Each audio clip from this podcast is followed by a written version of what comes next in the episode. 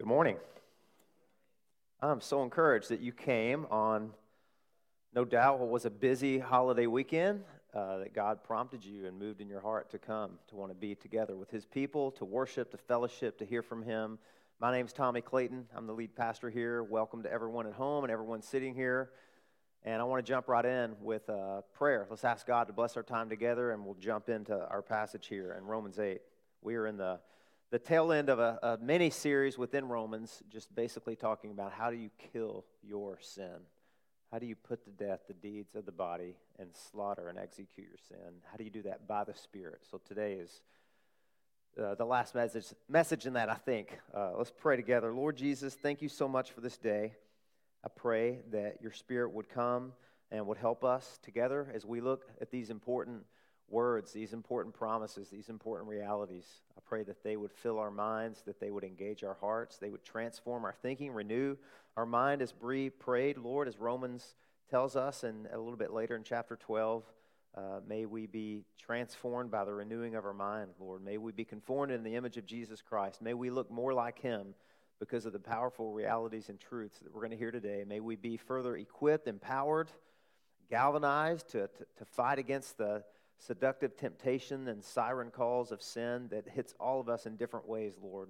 May we not be ignorant of, of sin's strategy, and especially we, may we not be ignorant of the new power that you've put within us, your living, breathing Holy Spirit, filling us with life, shining the spotlight on the beauty of Jesus Christ, putting the weapon of uh, Scripture into our hands. I pray we would be helped and changed today. In Jesus' name, amen.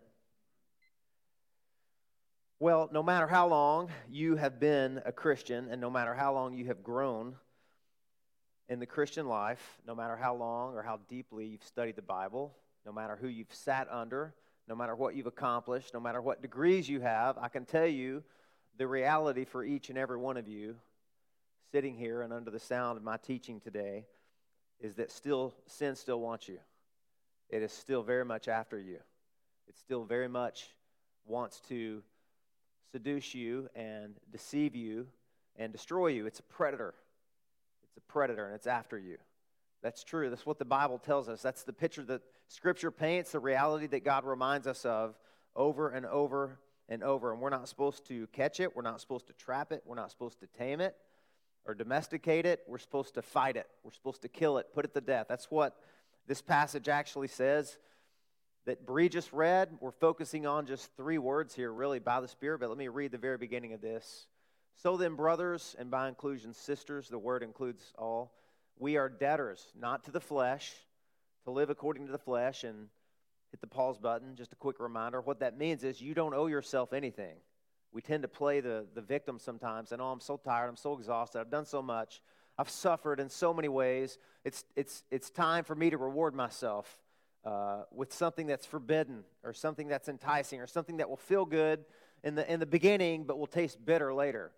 I owe that to myself. We do that sometimes with comfort foods. We do that sometimes with, with things that we know are going to play an addictive role in our life. And sometimes we do it with things ethically, morally, spiritually that are forbidden. And Paul says, don't do that. Don't spin that narrative to yourself. Don't tell yourself that story. You don't owe sin anything. The only thing you owe sin is to kill it. That's what he says next. We are debtors, not to the flesh. You don't owe your flesh anything. It's never done any good thing for you. It's left you empty, regretful, remorseful, disappointed, sad, angry. Verse 13 For if you live according to the flesh, you will die. But if by the Spirit you put to death the deeds of the body, you will live. So that's what we're talking about. How do we put to death the deeds of the body? Well, you don't do it in the power and strength of your own flesh. The only strength your flesh has is to lead you astray. We need to be led by the Spirit, which is the very next section talks about that. So this is not talking about just saying no. This is not talking about more will, power, heroic self will. That's not going to rescue you. Very often, that's the culprit that gets us into the trouble we find ourselves in. This is not just pulling yourself up by your bootstraps. This is being filled with a, a, power that previously was alien to you until you came to Christ. You were born again. God poured his spirit into you. That the spirit now indwells you. So you have power. You have authority. You've been equipped You're under a new realm now. You are a new creature. All things have become new, old things have passed away. I think sometimes people think we fight sin just with that willpower, just by saying no. Just say no. Just stop it. Just change your mind. Just think happy thoughts. That doesn't work. Or we think, just give me a new set of moral principles, a new code of ethical conduct, and that's legalism. And everybody has their own code to give to you. They're very happy to give it to you. Don't go here, don't go there, don't watch this, don't listen to this. We need wisdom in those things, but the problem with legalism is listen, a Christian wants you to look more like Jesus. A legalist wants you to look more like him or her. You're not being conformed to the image of Tommy. I mean, I can say what Paul said imitate me as I imitate Christ, but you're not supposed to look like me. You're supposed to look like Jesus. Thank God, huh? A legalist wants you to look like them. A Christian wants you to look more like Christ. So you don't do it in the power of legalism. You also don't do it in the power of what's called monasticism. That's just a fancy word that it means to punish your flesh. Punish your flesh so that it can uh, conform and we finally listen to you, right? St. Jerome was famous. He was one of the early church fathers who translated uh, the Bible into Latin. He wrote the Latin Vulgate. I believe that's right, if I'm getting my church history right. Well, man, he had a struggle with the flesh. He lived in Rome, all the pleasures in Rome in the first century, and he said, I'm out of here. I'm going to fight the flesh by relocating. I'm going to go in the desert. I'm going to starve myself. I'm going to put this scratchy, itchy camel hair potato sack on. He punished his flesh, he inflicted pain. Can you imagine doing that seven years? Thinking, here's the answer Central Florida is so wicked, it's so perverted, it's so it so disgusts me. I'm going to fight the flesh. I'm going to look more like Jesus by going to a deserted island. That's where the power is at. And in his writing, he kept meticulous journals. He said that out in the desert with the wild animals, in the wilderness, in the heat by day and the frost by night, he said that visions of dancing girls filled his mind. Can you escape the flesh? No. No, you got to face it. You got to fight it. I mean, there's a time to flee from temptation, just like Joseph did. Don't get me wrong. Flee sexual immorality. You don't stand and fight that, you flee. But the temptation is what you fight. And the Bible is telling us there's a way to do it that's successful. There's a way to do it that's God's way, and it's better than your way. And it is by the Spirit or through the Spirit. If by the Spirit you put to death the deeds of the body, you will live. And Paul has much more in mind than just eternal life. If you put to death the deeds of the body, you're going to go to heaven. And this is not something you're earning. He's not saying, if you fight hard enough and good enough, then your reward is heaven. He's not saying that. He's already been fighting against that work salvation mentality. He says, you're just proving out that you belong to God when you're engaged in this fight. He's talking about more than heaven, he's talking about more abundant life here and now. The more abundant life, contrary to what the world and the fallen culture may tell you, it's not acting on every impulse you have that's fallen.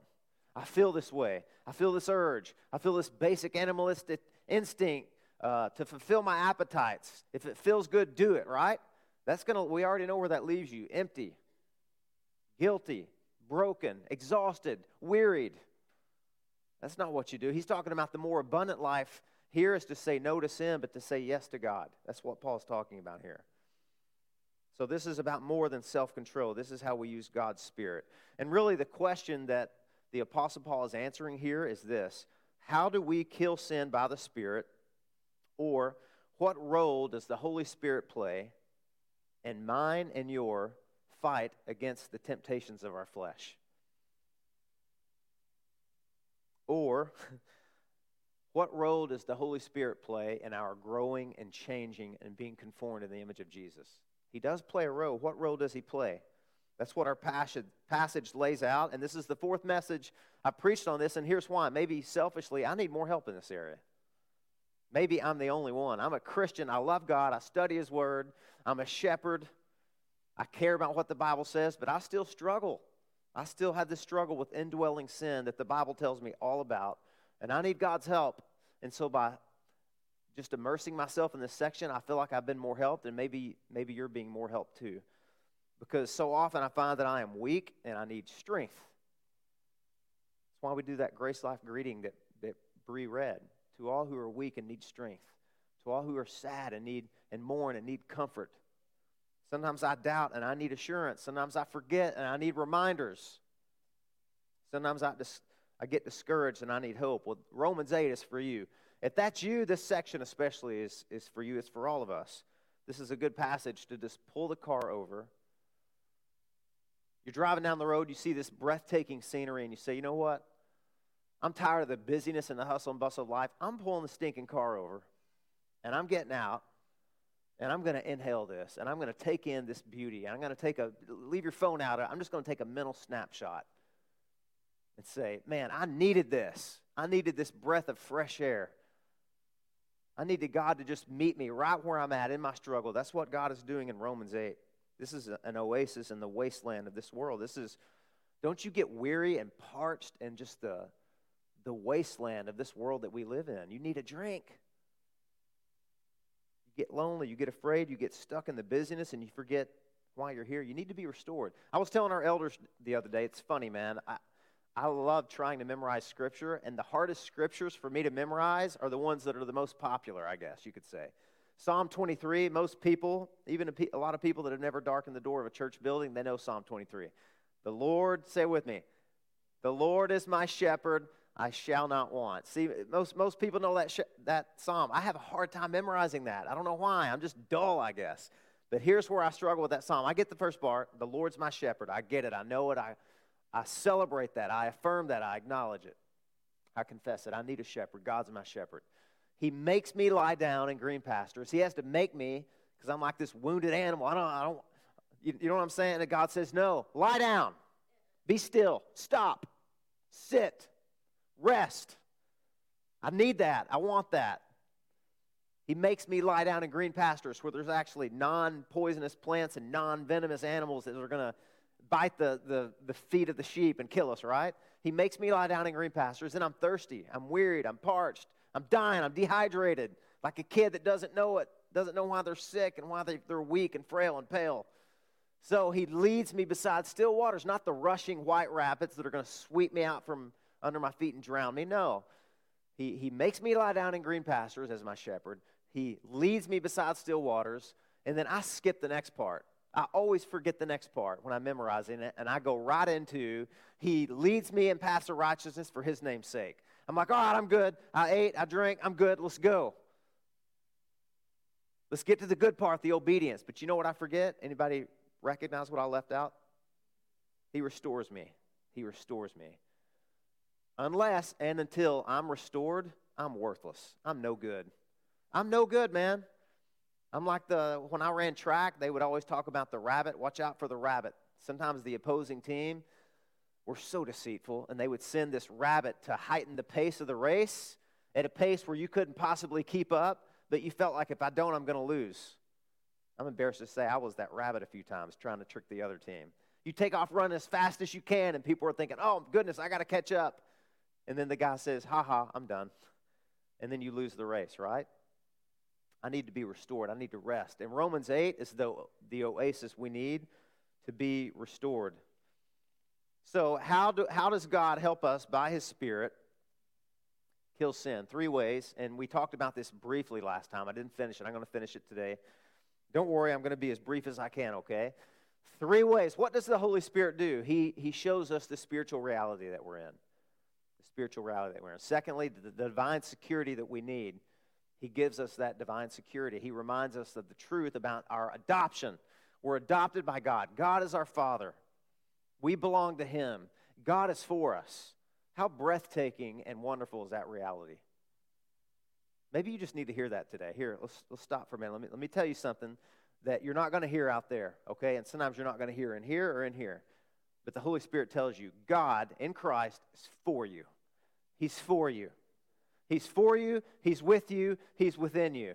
He's empowering you, He's training your hands for war, He's helping you remember all the promises of Scripture. You are not alone for a second. You will, when you are in Christ, God sends the Holy Spirit to fill you. You will never be alone for as long as you live. I don't care what broken relational realities that you have faced or that you will face. You're never alone, ever. I need, I need that truth, man. I need it. I need it every day of my life, and I have it. John Wesley had the entire chapter of Romans 8 read out loud to him every day of his life after he became a Christian.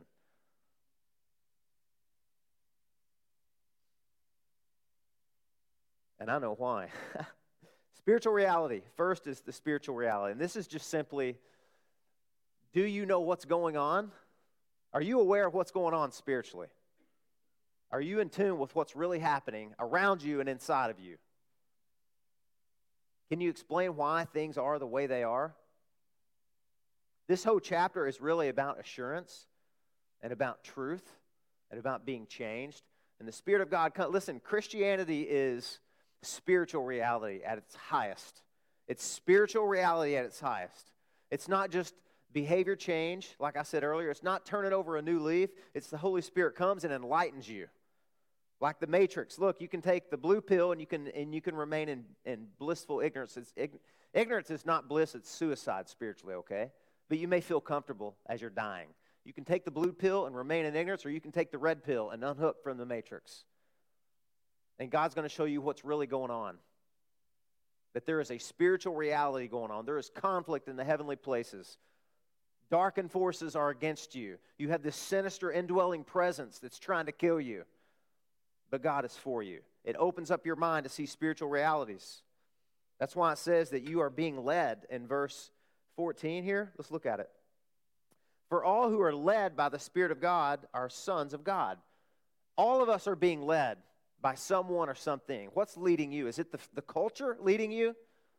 What's giving you your cues? What is shaping you and molding you? What, what is controlling the way you think about life, the way you think about relationships, the way you think about family, the way you think about your singleness, the way you think about sexual sexual realities and money and fame and beauty. Who is leading you in that? Who's teaching you those things? If you're letting the world or your own fallen desires, listen, at some point, what you believe about yourself and what you believe about the world is, is going to come into conflict with the Bible, and you're going to let one or the other lead you. Either the Holy Spirit is going to lead you or something else that's fallen and deceitful is going to lead you.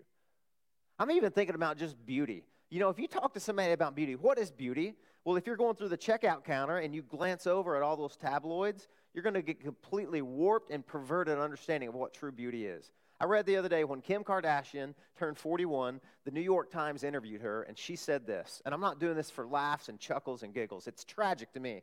She said, If you told me that if I ate poop every single day, I would remain young and beautiful forever, I would, I would probably do it. Kim Kardashian said that. And you know what? I believe she means it. Why? Because being on the cover of whatever magazine she's on and looking young and pretty on the outside, uh, that's, what, that's what her fallen heart craves to feel meaningful and to feel valuable and to feel important. It said, I had this synthetic shine about me. When the Bible says, look, here's what true beauty is God declaring over you that you're beautiful because of what His Son is molding you into. That's true beauty. And you ain't got to eat poop to have that affirmation, okay? you just have to believe. You receive this. God has an identity that you receive. That's what it says here. You have received the spirit of adoption so that you can cry out, Abba, Father. You don't achieve it, you don't earn it.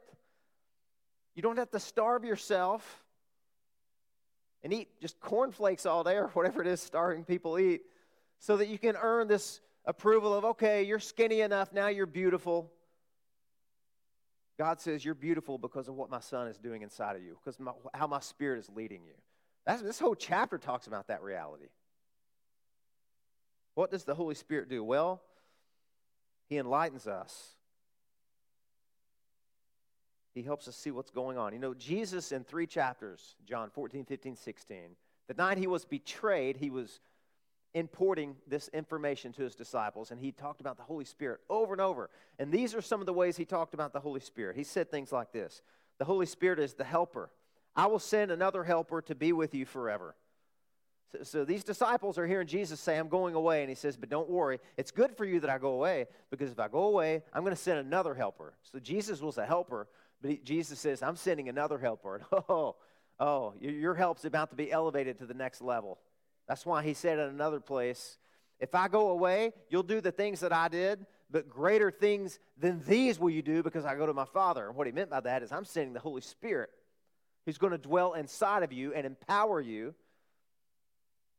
to do the things that I've done.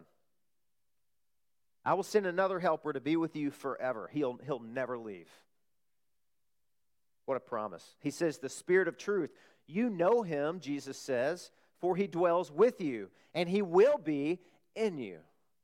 And we're living in that reality. Isn't it interesting? You read the words of Jesus to his disciples, and you're like, oh, that's happened. The promise that Christ made to his disciples has already transpired. I had the Holy Spirit, the helper he promised that will be with me forever, living inside of me. He is with me, and he's not going anywhere. There's nothing that God has called me to do that I can't do. He will teach you all things and bring to your remembrance all that I have said to you. I believe that is a supernatural reminding of us when we're reading Scripture and hiding Scripture in our heart and doing what Psalm 1 tells us to do, meditating on Scripture, delighting in, in Scripture day and night. The Holy Spirit helps us to understand what it means to hide it in our heart, and, and to remember it when we need it the most. When we need it the most. He will guide you into all truth. He will not guide you into error. He will bear witness about me. He will glorify me. That's what Jesus said. The Holy Spirit shines a spotlight on the beauty of Jesus that's so moving and awakening. Holy Spirit seals us, He fills us, He empowers us, He indwells us, He convicts us of sin. He does all those things. We talked about that last week, I think, uh, the week before last, how Ephesians 6:17 says that the word of God is the sword of the spirit. Sword of the spirit. So if we're putting to death the deeds of the body, if we're fighting sin and executing it with the spirit's help, one of the primary weapons he's going to unleash inside of us is scripture. Which is why my prayer and my hope for this body is that you guys are reading the Bible not so you can check a box saying you did it, not so you can feel better about yourself, so that you can actually get real help against the real struggle with the real sin that you face every day. I hope, I hope, I hope that you're not neglecting that. Listen, guys, nothing good ever comes from neglect. My, my daughter has a show. She makes me watch it with her. I don't know if she's in here. Kirsten, I'm not trying to embarrass you. She makes me watch the show with her, and it's called My Feet Are Killing Me. Anybody ever seen that? Ugh, Sorry. Thoden, you got to check that show out if you haven't seen it. It's people that have a condition in their feet. Some of it's, uh, what's the right way to say this, man, nicely? Some of it's, uh, yeah, I don't know. Some of it they can't help, it's genetic. Some of it they can't help, and they did not, okay? But it shows people and they have a condition in their feet, and it's gotten worse and worse, and they feel shame because of it. So you know what they never do? They never go get help. They never treat it. They cover it up. They put thick socks on. They put oversized shoes on. And then it show, it blows my mind. I don't know how much money they have to give these people. Surely they give them money to be on this show because they're crying and they're in this doctor's office and, he, and the camera's there in high definition now, 4K, and they're showing their feet and there's fungus unlike anything you've ever seen on it. And they're just bawling. There's toenails that are curled up and yellow. It's disgusting. And in a nice way, you feel the pain of this doctor trying to say, How did it get to this? How could you let your feet get this bad? In some cases, it is deadly, it can kill you. And I think so often, I'm always, I'm just a desperate preacher. So I'm watching this going, Oh, that's an illustration. People are like, I'm never telling you anything. I'll end up in a, in a, in a sermon. No, I'll. but seriously, what has ever come with neglecting God's word? How many things do we give our attention to that really don't help us? They entertain us, right? There, there are times of levity and, and times of entertainment and times of recreation, and I get it, and those things are important. But man, the one thing that God has promised to attend and to strengthen you through, so often that's just like if I have time for it. Or I'll do it on Sunday. I'll only do it on Sunday, which I've told you is like taking a breath of air on Sunday and saying, I'm good for the week. Or eating a plate of spaghetti on Sunday and saying, I don't need to eat throughout the rest of the week. But you do, like, like newborn babes, crave the pure spiritual milk of the word so that you may grow up in it. So that's one of the ways that the, that the Holy Spirit helps us, is the spiritual reality he shows us. And my friend Larry Kirk said this. I wrote this down. He said, When you listen to Scripture, you aren't just getting commands to obey, but a perspective to embrace you need perspective.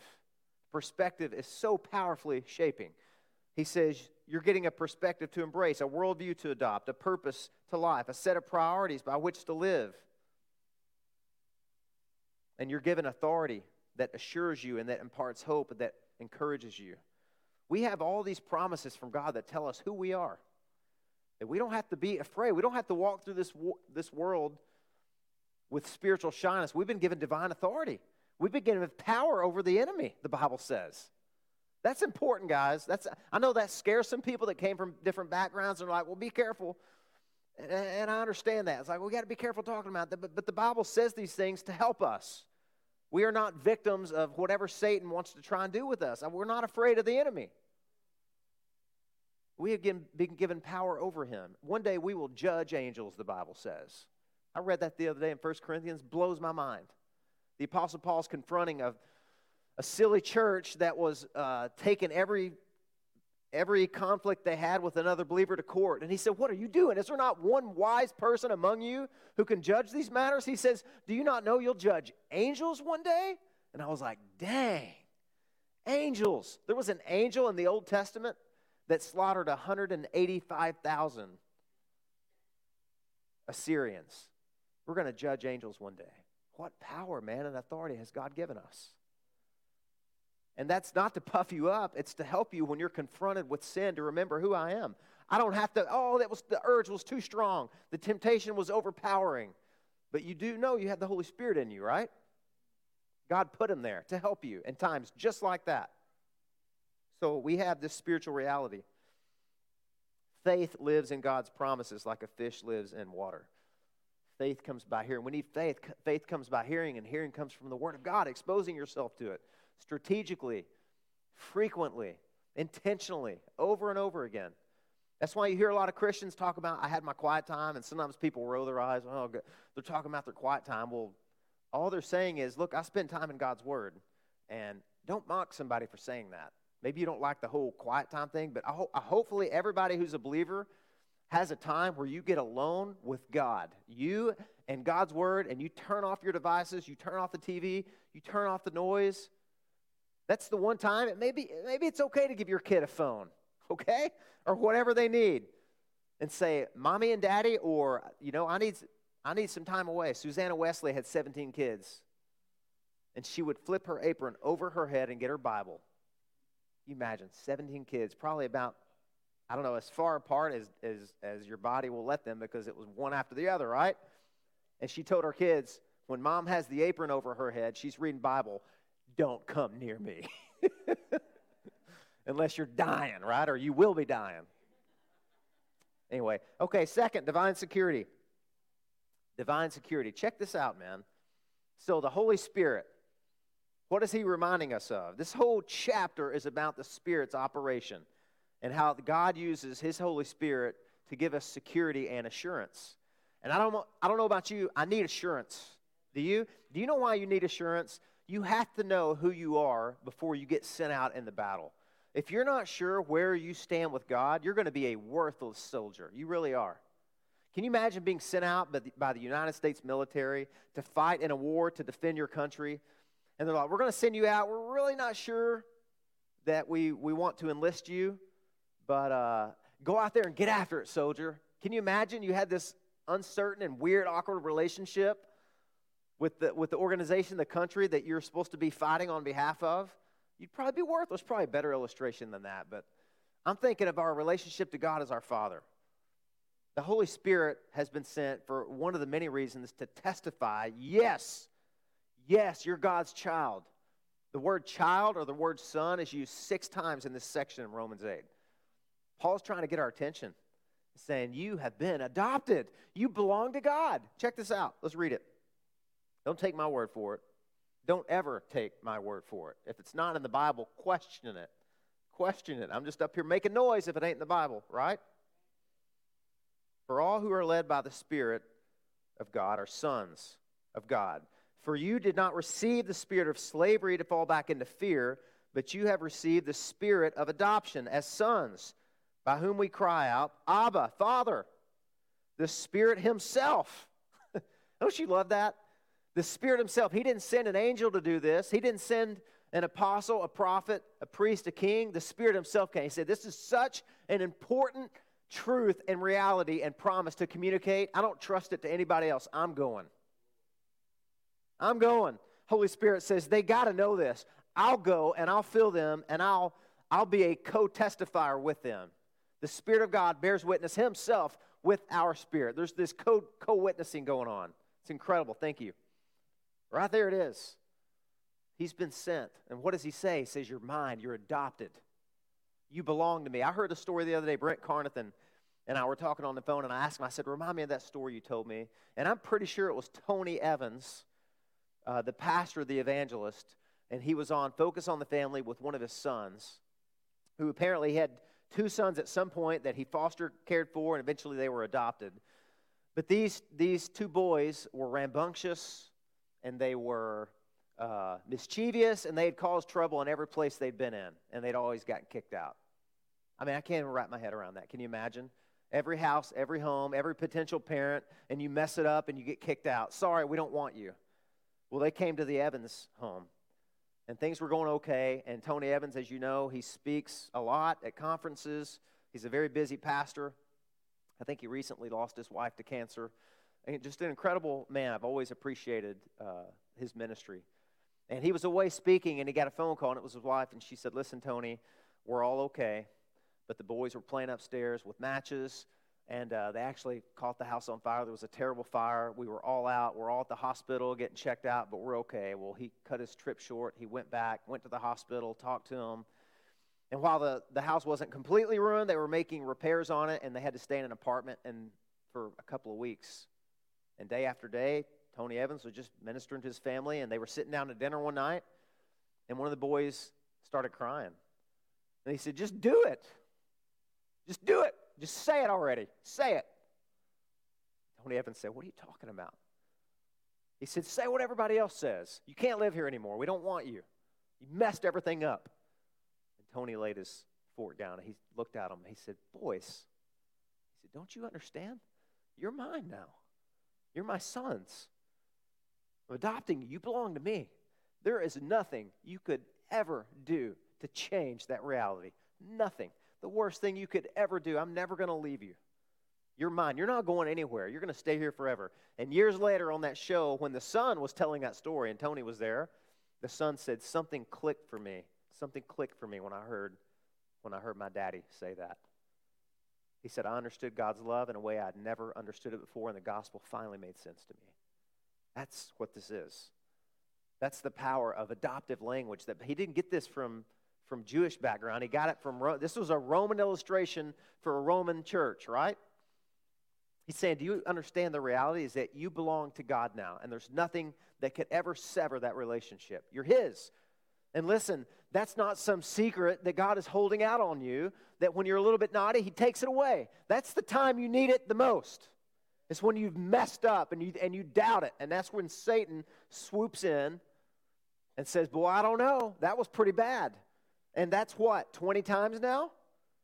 I don't know. That you're embarrassing God.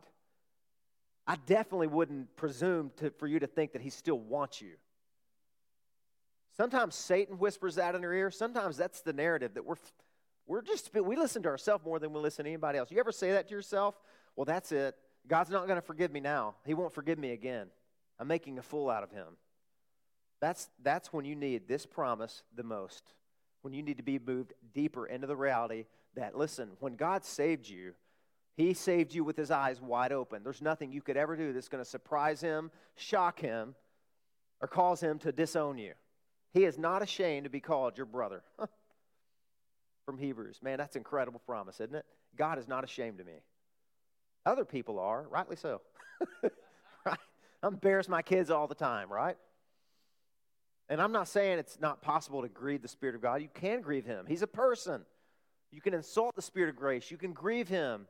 But thank God he, he comes back to gently convict us and bring us to repentance. That's His role, that's His operation, that's His ministry to us. And don't we need it? Don't resist that, don't fight against that. Divine security. He takes us and shows us these breathtaking realities the Spirit within us does so that we can triumph over the sin within us. Sometimes our heart dreads God as an angry judge, right? And God has to remind us Judgment Day was 2,000 years ago. You're not in God's courtroom anymore, you're in his living room. He's your father. That was a scandalous thing for people. When Jesus said, when you pray, pray like this Our Father, who art in heaven. That would have blown their mind. No Jew ever spoke the name of God, let alone called God their Father. And Jesus came and he said, This is how God wants you to think about him. Not as an angry employer, not as a distant judge, not as somebody with their arm crossed, who's distant and cold and aloof, somebody close with their arms wide open. I think so many people, I hear them say this I'm annoying God. Listen, kick that thought out of your head as fast as you can. You do not annoy God. I've even heard people misinterpret the parable where Jesus is telling a story to get people to pray. He says, Men ought always to pray and not lose heart. And he says, Imagine that there's a neighbor that has a traveling friend come in the middle of the night uh, and he has no food to offer and they're starving or they need a midnight snack, whatever the occasion was. And so that neighbor goes and beats on his neighbor's door at 12 a.m. or whatever, the, in the middle of the night. And in Jewish culture, you know, families all slept in the same room. Children were in, on the same bed with the moms and dads. Once everybody got asleep, you didn't budge, man, or you ruined the whole thing. I've got six kids. I totally get it. And two cats. Totally get it, right? So Jesus is saying, you go and you beat on the door and you say, hey, open up. I've got a, I've got a, a friend that came and they're hungry. And they say, Go away. We're all put away for the night. Go away. And Jesus is saying, I tell you, will he not eventually open up the door? Not because he cares about you, but because you're bothering him. And then people stop with that interpretation. But you got to read the rest of it. And Jesus says, How much more? how much more should you pray to God who's not bothered? I'm paraphrasing it here. That's the whole point of the parable. God's not like that, but you should be like that when you pray. Ask, seek, knock, beg. Be like the widow that says, Give me justice. You're not bothering God. He loves. You know, the greatest sound of God the Father to hear is a crying child he's adopted saying, Help, Daddy. Help, help, help. Rescue me again. I'm in trouble again. I did it again. Help me. Come and get me out of this. God loves that prayer. That's his favorite prayer. His least favorite prayer is, Oh, I thank you, God, that I'm not like him. He hates that prayer. He won't hear that prayer. But he gives grace to the humble. Abba, Father. You know, every language and ethnicity in the world has a version of this. Abba was the Aramaic term for dad. And, I, am told that there's a Turkish like Ada, and in Spanish, it's, uh, what is it in Spanish, Araceli? Papa, I, I don't, Padre, Papa. Every language has that. And you know who made that language up? It wasn't the adults, it was the kids, it was the infants. It's like a way to lisp, Dada, Abba, Abba, Papa. In Aramaic, mom is Amma, Amma. I'm not trying to be silly. I'm just saying, what is God trying to show us here? This is intimacy. By the way, it's the last point. We're in the last point now. Almost done. Stick with it, okay? There, there is spiritual reality. That's how the Spirit helps us. He enlightens us. There is divine security. You belong to God. Nothing could ever change that. And then there's deep intimacy. Don't you need that? Don't you want that? Don't you crave that? Man, I do. And God says, Yes, you have it. I send my very spirit. He comes and he bears witness with your spirit. And you cry out, Abba, Father. When does a baby really cry out? when they're happy or when they need their dad or their mom. That's when they cry out.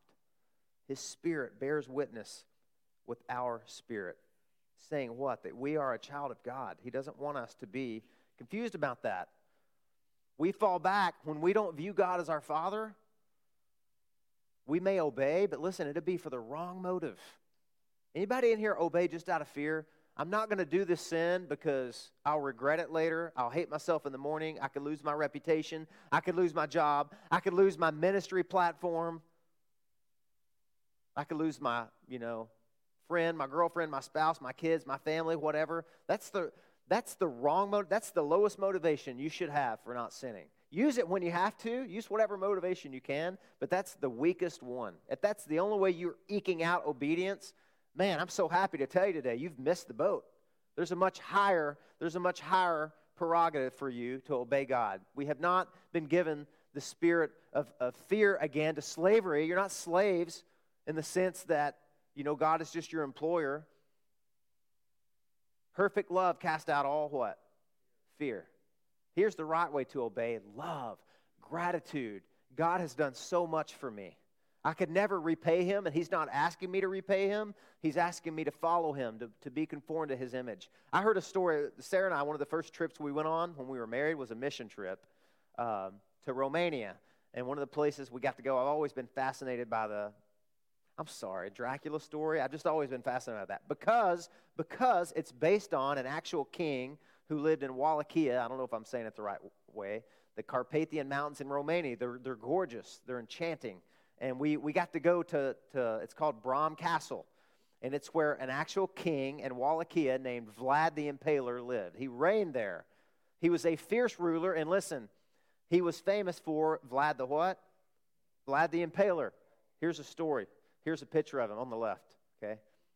Looks pretty fierce, doesn't he? If you crossed him, guess what would happen to you? Impalement. Do you want me to explain to you what impalement is, or can you use your imagination? Sharp stake in the air. Okay, right. Out your mouth. All right. So people obey, obeyed Vlad the Impaler. They were terrified of him, though. And here's what was said. The, the, some people say this was a legend, but I've researched it as best I could. It seems true to me. It's on the internet. It has to be true, right? So he reigned for seven years, and there was a village, and I've got it in my notes. I can't pronounce it. Tarkust or something like that. And he declared that a golden chalice made out of pure gold be sit, be sat, be sit, sat, have set, be placed on the top of the well, and that peop, anybody could use that golden chalice to drink, but nobody was to move it. And guess what? For seven years, Nobody moved that thing. And it was said that the people knew that Vlad the Impaler was still alive and on his throne because that was there. And then one day it disappeared. And they knew what? He was dead, right? So check it out. That guy could command obedience in his kingdom. Eh, let me ask you a question. Do you think people were paranoid? Would you be paranoid? Is Vlad okay? Is it that, that you wake up, oh, hey, is Vlad angry today? Am I in his good graces? Yeah, what a paranoid and suspicious way of living. And I know a lot of Christians that live that way too. And God gets no glory from that. And, and I want to tell you this, not to slap you, but to help you. That's the worst advertisement for Christianity in the world, is to see a frightened, paranoid, on the edge of their seat Christian, never really knowing where they stand with God. And then we're asking them, hey, you want to live this way too? No thanks. I heard the story of, I'm going to get back to this. You're saying, why is Jonathan Edwards up there? For a reason. I heard the story of a girl who grew up living under uh, an abusive pastor who took her to church all the time and did a bunch of other stuff too. And she said this She said,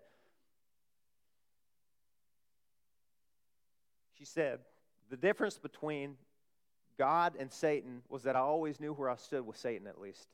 She said, with God, I could never tell. Man, don't, you don't have to live that way. Here's another story that's true, okay? Jonathan Edwards and George Whitefield preached the mid 1700 Great Awakening revivals in the colonies in Northampton. And it was said that during the time of the awakening in the revival in Northampton, all the taverns shut down. Uh, all, all, all the, the licentious living, I mean, it was truly a revival. It swept families, it swept men, it swept women, children, everybody. Even the cows got saved. No, I don't know that. But the whole village was impacted. And here's what one man said He said, It was said that a bag of gold could be left in the middle uh, of Northampton for the whole three to five year period of the Great Awakening, and, and nobody would have moved it. Now, I'm just, I read that and I thought, oh, that's so interesting, man. So here's Vlad the Impaler, and the golden chalice didn't move for seven years. Why? Fear. Fear. Here's another scenario that was just, I know it's theoretical, but a bag of gold, a bag of golden coins could be left in the middle of Northampton when the Great Awakening was happening, and nobody would touch it. Why? Love. That's it. Thank you, whoever said that. Do you see the difference? One is the right way to live your Christian life, and the other is a poor way to live your Christian life. And God's inviting you, do you don't you want to live the right way? Why don't you? the Spirit's doing this in your heart. This is not just some esoteric, elite uh, experience for a certain kind of Christian. Romans 8 is mere Christianity. That's Christianity for every single person. These are realities that's true of every single person who is in Christ. And Paul is wanting to put that in your heart. This is the way you're supposed to be living. Man, what a way to live. I want it. Sign me up. Sign me up. Remind me of these things. Holy Spirit. Okay, we're at 42 minutes and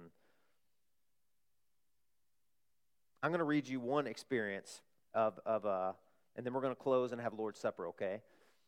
When, when he says in the very last part of this, for all who are led by the Spirit of God are sons of God. For you did not receive the spirit of slavery to fall back into fear, but you have received the spirit of adoption as sons, by whom we cry, Abba, Father. The Spirit Himself bears witness with our spirit that we are children of God, and if children, then heirs, heirs of God, and fellow heirs with Christ. That means whatever is coming to Jesus is coming to us. We're heirs. We're, we're man, we're seated together in the heavenly places with Jesus. What, what a thought provided we suffer with him in order that we may also be glorified with him. So, the next section here, he's transitioning into suffering. We're going to talk about that more next time. But just for a second, I want to talk about this testifying. There is such a, a, a division in what people believe this is and is not.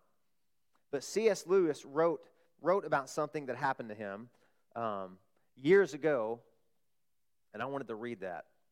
In 1951, God gave C.S. Lewis, who, as you know, was he was a teacher at Oxford. He was a writer. He was an author. He was an apologist. He was a deep Christian thinker, very intelligent man. And, and I want to use his story because so often we think like this subjective experience that we can have uh, with Jesus, uh, that's in contradistinction to intellectually understanding the, the doctrine of the Bible, and it's not. You can't pit those against one another. One really fuels the other. But C.S. Lewis said this in 1951 um, he wrote to a friend about a personal breakthrough. And he said this During this past year, a great joy has befallen me. He said, Befallen me. He received it. He didn't, he didn't conjure it up, he received it.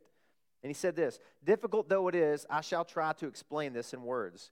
Sometimes we believe that we believe what really in our heart we do not believe. For a long time, I believed that I believed in the forgiveness of sins. But suddenly, on April 25th, this truth appeared in my mind in so clear a light that I perceived that never before had I believed it with my whole heart.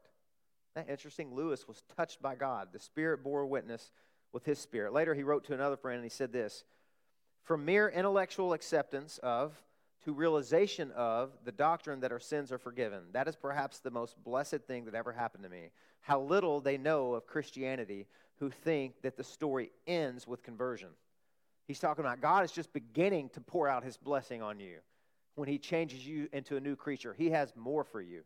And then, uh, just real quick, let me read D.L. Moody. D.L. Moody was a famous Chicago evangelist, and a fire broke out in Chicago, burned two thirds of the city, destroyed his church, destroyed his home. He was grief stricken.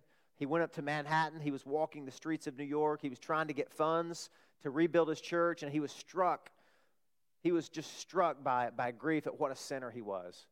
And he was praying like, God, show me more of yourself. And this is, this is what he said. He was walking down Wall Street and he was struck with a sense of his sinfulness. He saw a glimpse of himself, his sinful heart. He was overcome with grief and longing to be with God privately. This irresistible impulse came upon him. He knew he had to get alone and pray.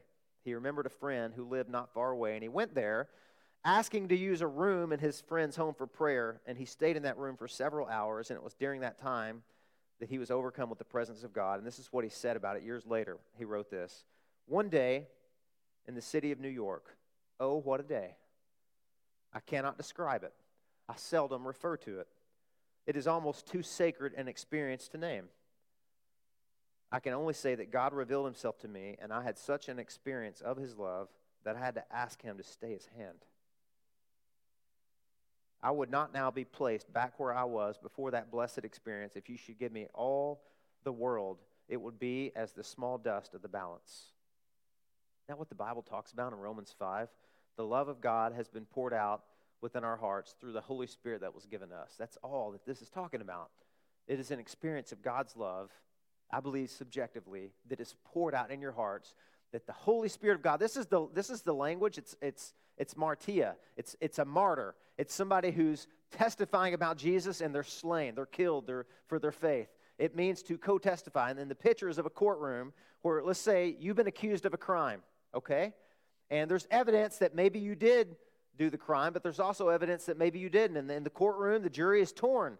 And you're saying, no, no, no, I, I, I think I'm innocent. I think I'm okay. And then all of a sudden, there's this surprise witness that comes into the courtroom. And this witness says, I testify, this person is completely innocent in this crime and totally righteous and belongs to me. That's the, that's the scenario what the Holy Spirit is doing here. He comes and he co testifies. His spirit bears witness with your spirit. Your, your, your spirit is weak, right? And unsure and vacillates. And the Holy Spirit comes and testifies along with your spirit and says, You're a child of God. You belong to me. And then you cry out, Abba, Father, yes. That's what this passage is talking about. God wants you to have assurance that you're his child, that he's adopted you, that that will never, ever change. And man, when that reality sinks, are you ever galvanized and weaponized to fight against sin? If you don't know where you stand with God, you're going to be toast. I'll tell you that right now. All it's going to take is a couple of loose accusations and you're done. Your mouth is shut, you're silenced, you're, you're toast for the enemy. That's not what God wants. And that's not the reality that, that we have to face because of Jesus. Amen? What did it cost? What did it cost God for all of these realities to be true? That's what we're about to celebrate. That's what Cliff is going to lead us in right now. Let's pray. And if you have children in the back who have professed faith in Christ and are walking with God, bring them in. The teachers are expecting you. You can go back there and grab your children, and we're going to celebrate communion. And then we'll have a couple announcements and we'll be gone. Hey, guys, I'm so excited that you came today uh, on a holiday weekend. Um, it just thrills my heart. What precious realities God wanted to remind us of today, huh? Let's pray. Heavenly Father, thank you for this time, for this day, for these truths, for this power, for this new reality that you have sent your Holy Spirit to dwell within us, to remind us of these things, to equip us, to continually unleash truth, remind us of, uh, of the truth of where we stand with you, our new standing as adopted children that will never change. I pray for us, Lord, as we celebrate our new life, we will reflect and remember what it cost you. We will remember your body that was broken and your blood that was shed on our behalf.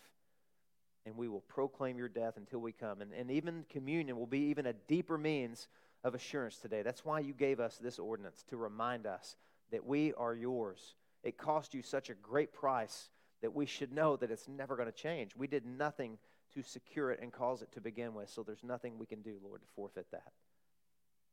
So minister to our hearts today during this time in Jesus' name. Amen. Amen. Could the servants uh, please come down and congregation, did you hear some good news today? What a wonderful message. Thank you, Pastor.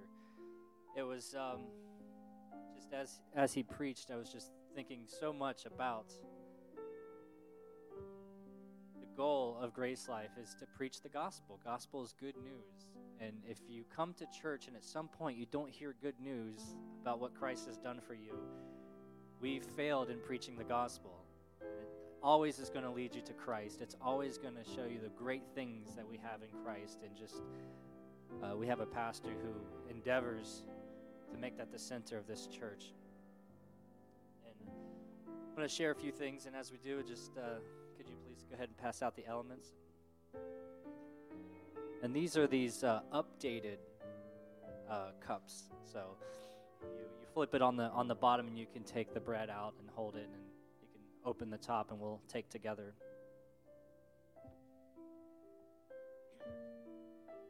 I just wanted to share when I first started going to church. Was there anything, if you're like me, maybe that when you maybe you started going to church and you didn't really appreciate it, and then later you started to appreciate it more. Uh, I'll say when I first started going to church, I went to a small storefront church, you know, to where there's like 10 people there. And, you know, it takes a lot of courage to walk into a church you've never been to before. I wasn't even invited to it. Uh, and I just walked in, and, you know, everyone's looking at you. And, and then you start worshiping and you know it was kind of a much more charismatic church so they're all very uh, expressive in their worship and i'm just kind of standing there so i would ha- I have to admit that i started just showing up when i knew the worship would be over so i just kind of go into the message. And uh, that, that's how it was for me for a long time but over time i really started to appreciate the worship because i started to understand what was happening because at first it was kind of awkward. And I, I want to say the same thing about communion for me as well. Like when I first started doing communion, I didn't understand the depths. That we do it, but over the years, um, when you read more truth about it and you, hear the truth preached about it, you start to understand it and, and appreciate it more and more and more. And I hope that's a truth to you today. And I don't want to forget the people online. Um, you can partake with us as well. Um, if you have some juice or a piece of Merita bread, go ahead and grab it. And I mean, I, I, I guess it's okay to drink wine this early in the morning. I mean, that's between you and the Lord. that's all you have. yeah, just just a little touch, right? Um, but uh, that that's uh, communion has come to mean so much more for me, and just being I, I, went to school for a little bit, and to see how the reformers, man, they debated what communion was, and they get in fierce fights about it, and you read some of the letters going back and forth, and that's just not what it's supposed to be. It's, it's a time of peace and a time of reflection, and it makes us look at the cross. You know, when Jesus did that, he, I would like to read to you.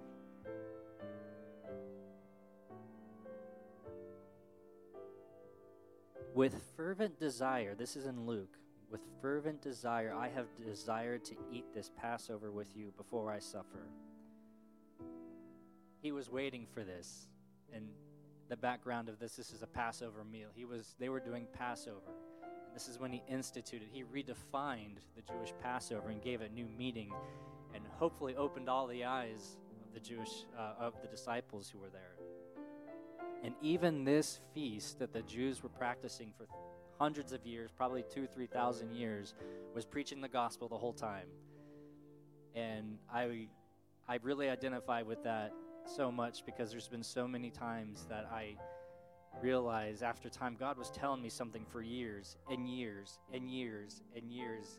And I finally had my eyes open. I was like, okay, I'm sorry I'm so dull, Lord, but you're so good and He's so gentle um, to show us those things with His love. And as he explained that, he did say that it's his fervent desire. He keeps us to look at the cross, to see what he's done for us. Because in that he said, This is my body, which is given for you. Do this in remembrance of me. Please take your bread. Lord, we do take this bread in remembrance of you, your broken body.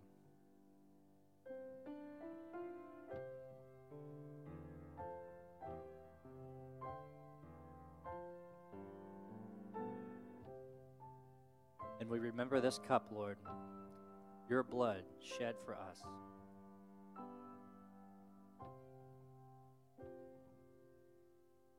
And we remember on the cross, you said it is finished. 2,000 years ago, you paid our debt, and we thank you, Lord. And I also want to remember here in Luke how it was recorded that the, the Lord said, I will not drink of this fruit again until I drink it in the kingdom of God with you. He keeps us looking at the cross, but through the cross, He keeps us looking into the future. That one day He will serve us. We will sit at His table, and He will serve us this cup, and we will drink with Him. Amen. Isn't that good news? Did you have the gospel preached to you again through a cup and uh, through a cup and uh, bread today? Amen. We thank you, Lord God. We take this in remembrance of you. Thank you for all that you've done for us, Lord. Strengthen us through this week, through this month, through these years, Lord. Bless our family, bless our time together, Father. We pray in Jesus' name.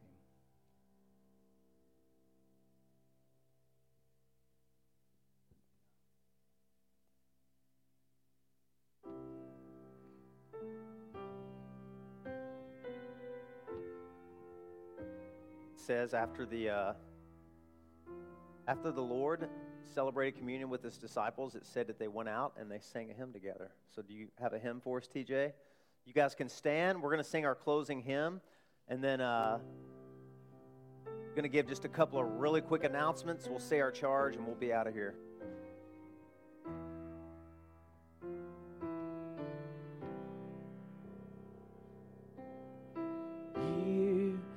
the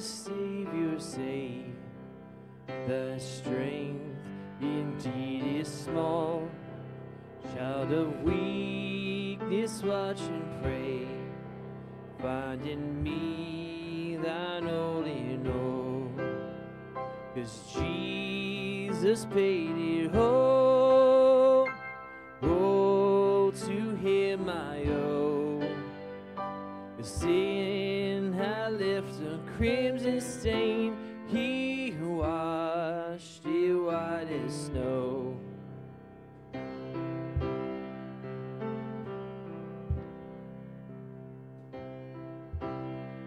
Indeed, I find thy power in thine alone can change a leper's spot and melt this heart of stone.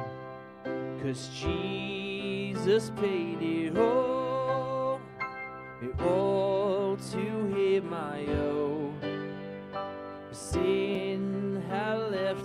crimson stain, he washed it white as snow. And then before the throne, I'll stand in him complete. Jesus died my soul to save. My lips shall soon repeat. Cause Jesus paid it all,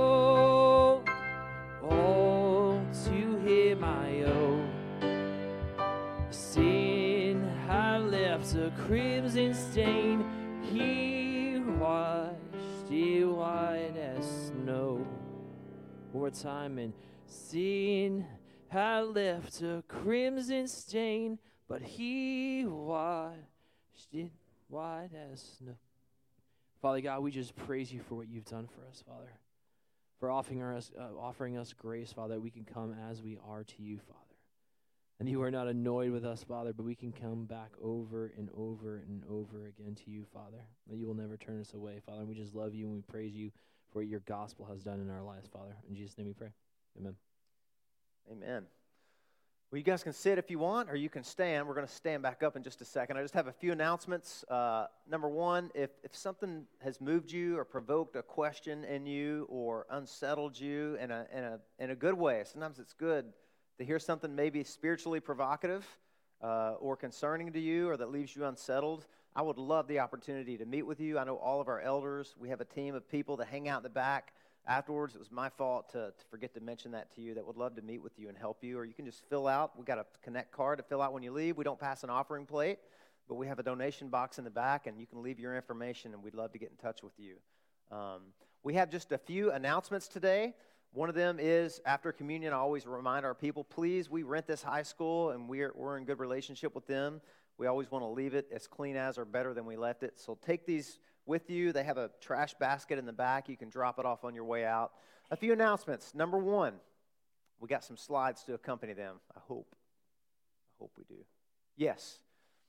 Student gathering, Sundays, September 4th, September 18th, from 6 to 8 p.m. Now, listen, tonight, if you're if this is move up sunday also. So if your student is entering into sixth grade now they can be a part of our student program led by matthew carr his wife alexa and a team of ambassadors. And tonight is kind of a kickoff celebration. They're going to meet here right here in this auditorium from 6 to 8 they're going to have a killer pizza party.